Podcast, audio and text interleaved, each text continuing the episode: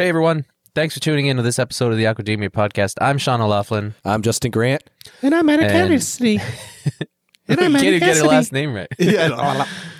Uh, yeah, Maddie's not here with us today. She had uh, some other obligations, and um, so it's going to be just the two of us flying today. It's going to be a quick episode, as you may know. You know, around the end of the year, once the holidays come around, we start doing a couple shorter episodes, uh, just because we're just as busy as everyone else at the end of the year, and but we still wanted to make sure we got something out to you. So we got a little fun episode talking about Thanksgiving, since the release week of this episode is about Thanksgiving. So we'll get into that in a minute. But as always, before we do, make sure you subscribe to Aquademia wherever podcasts are podcasts. We are there. Yeah, reach us two ways on social at Aquademia Pod. Send us an email, podcast at aquaculturealliance.org.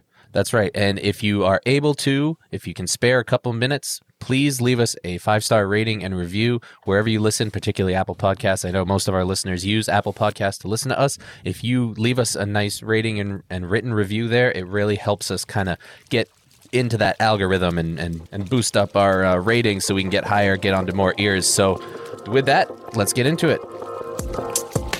Welcome to the Aquademia podcast. Our diet is hurting the environment in myriad ways. I mean, we desperately need to eat more seafood. This is a pioneering industry with a whole lot of people who have really good ideas and a lot of experience and are unafraid. Aquademia is your go to podcast for a fresh take on all things seafood.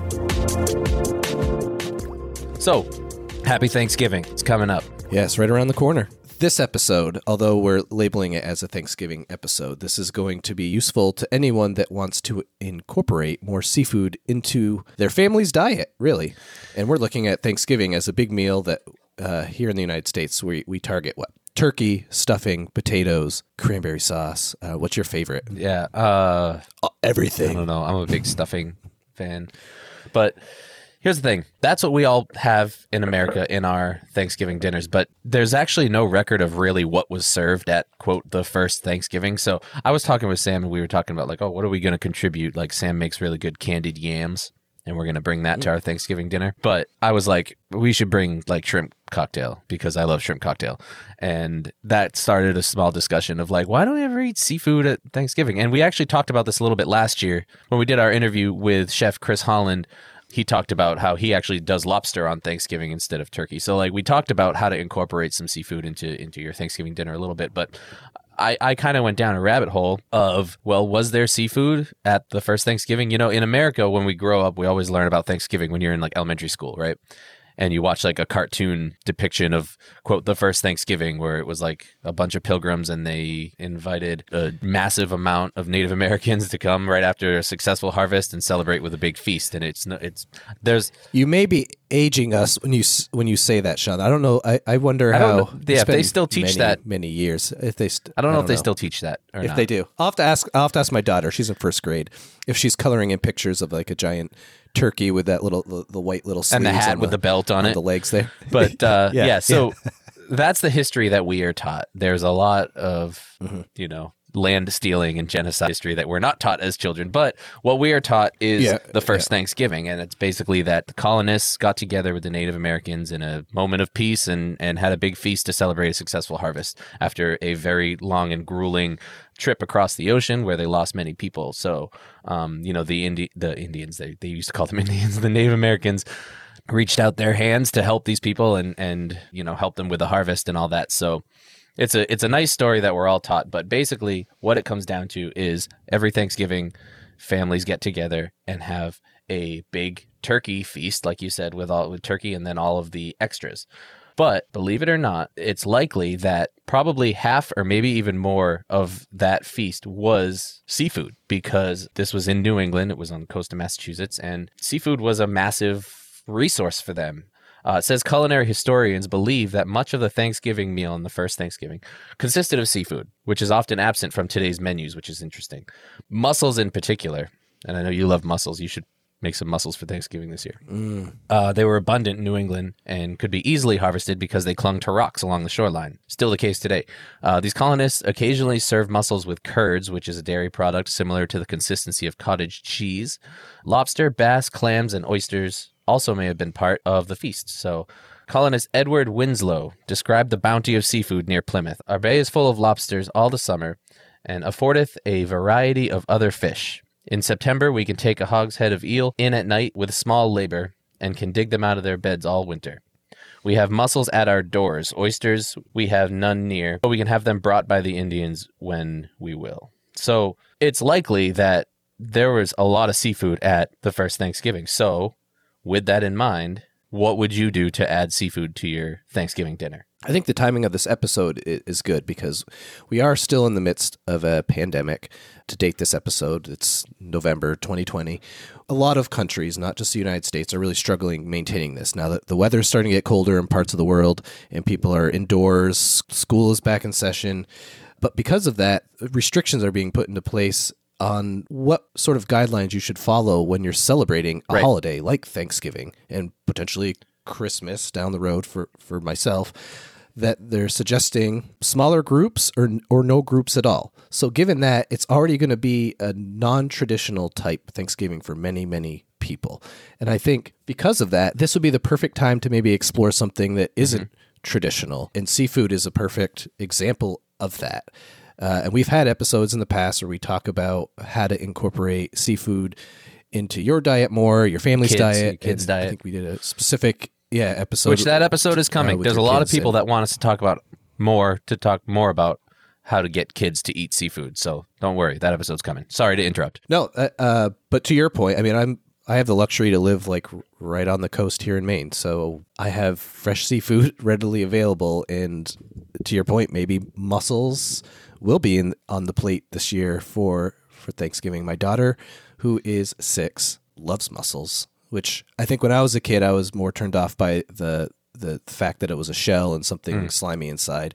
And then when you get over that piece, and then you cook it a certain way to add that garlic and that ooh, white wine, it is uh Yeah, I, we need to get Noella and Harper together at some point because Harper won't try anything new. But if Noella can, like, You probably have to explain who Harper is. Not Harper is my daughter. Don't know. Noella is Justin's daughter.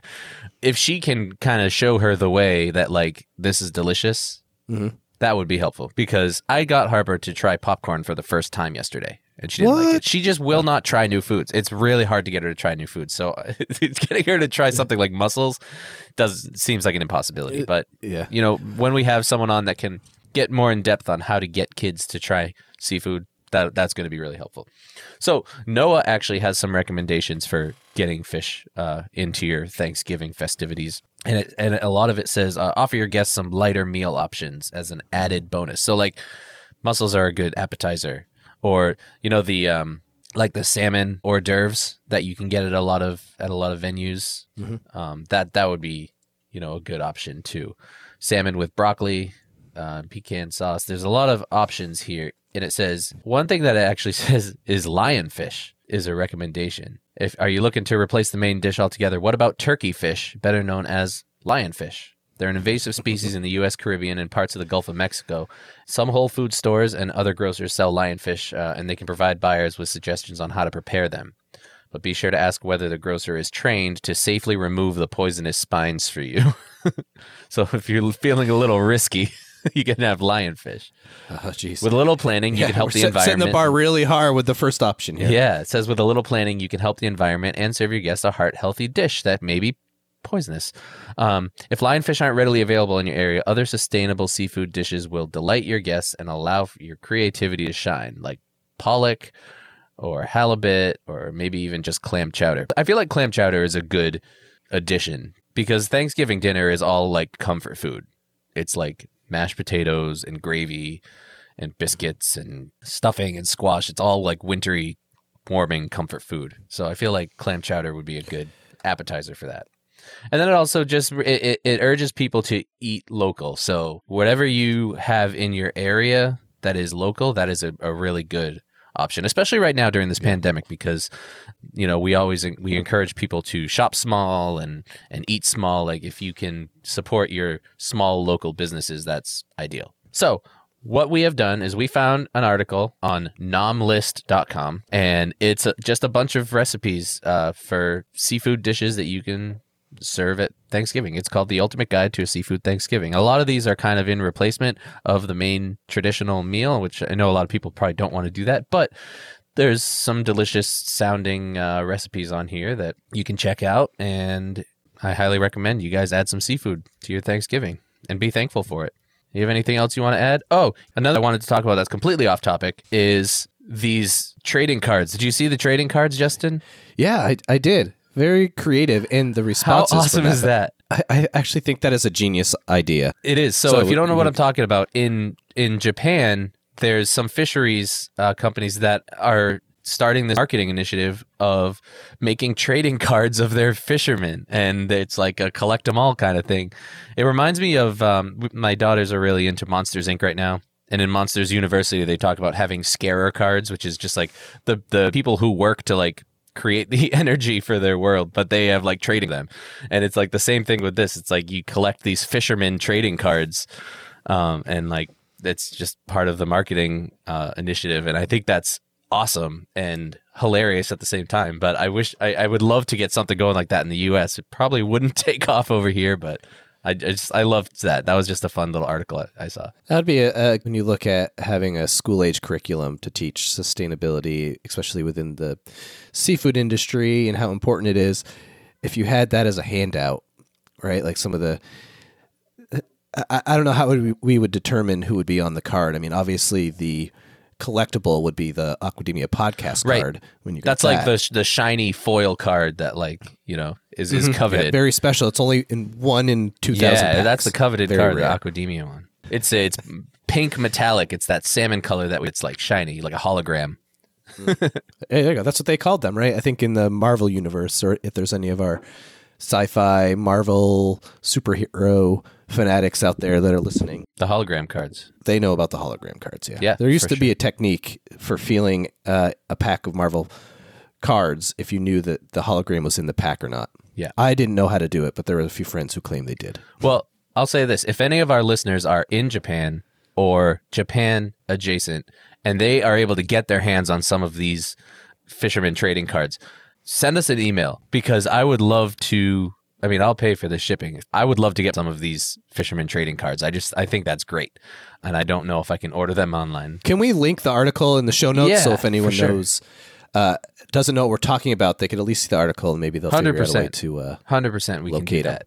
And and if you want to buy some trading cards, I encourage you to do it because I think it's a very fun and creative uh, initiative, and it's only helping the fishermen. And fishermen are having a tough time right now, so definitely check that out. I mean, that's the last thing I wanted to say. I wanted to talk about how you know seafood is often forgotten in Thanksgiving, but it was likely a big part of the Thanksgiving feast. You know, during the first Thanksgiving, and I'm glad that we were able to talk about fishermen trading cards, and uh, maybe that sparks some ideas for other people around the world to do something similar. So, do you have anything else that you want to say before we sign off? No, just again, the purpose of this episode really is I know we focused on Thanksgiving, which is specific to where we live, and not all of our listeners necessarily live here in the United States. But this is an example of really try to incorporate more seafood into your diet. Sustainable, responsibly sourced seafood by continuing to find ways to integrate that into your family's plates is a really good way just to support the industry, keep it moving in the right direction, and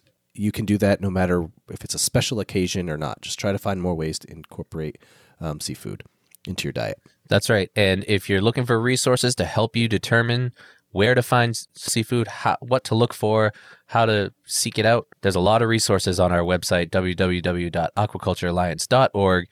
Check all the links out there. Make sure you subscribe to this podcast because we have ideas too. You can search our back catalog and find some some uh, resources in our episodes, as well as the Advocate, which has a link in our on that website as well. Thank you so much for listening. Remember to reach out to us via social or email and leave us that rating and review. We will talk to you next time. Ciao. Bye.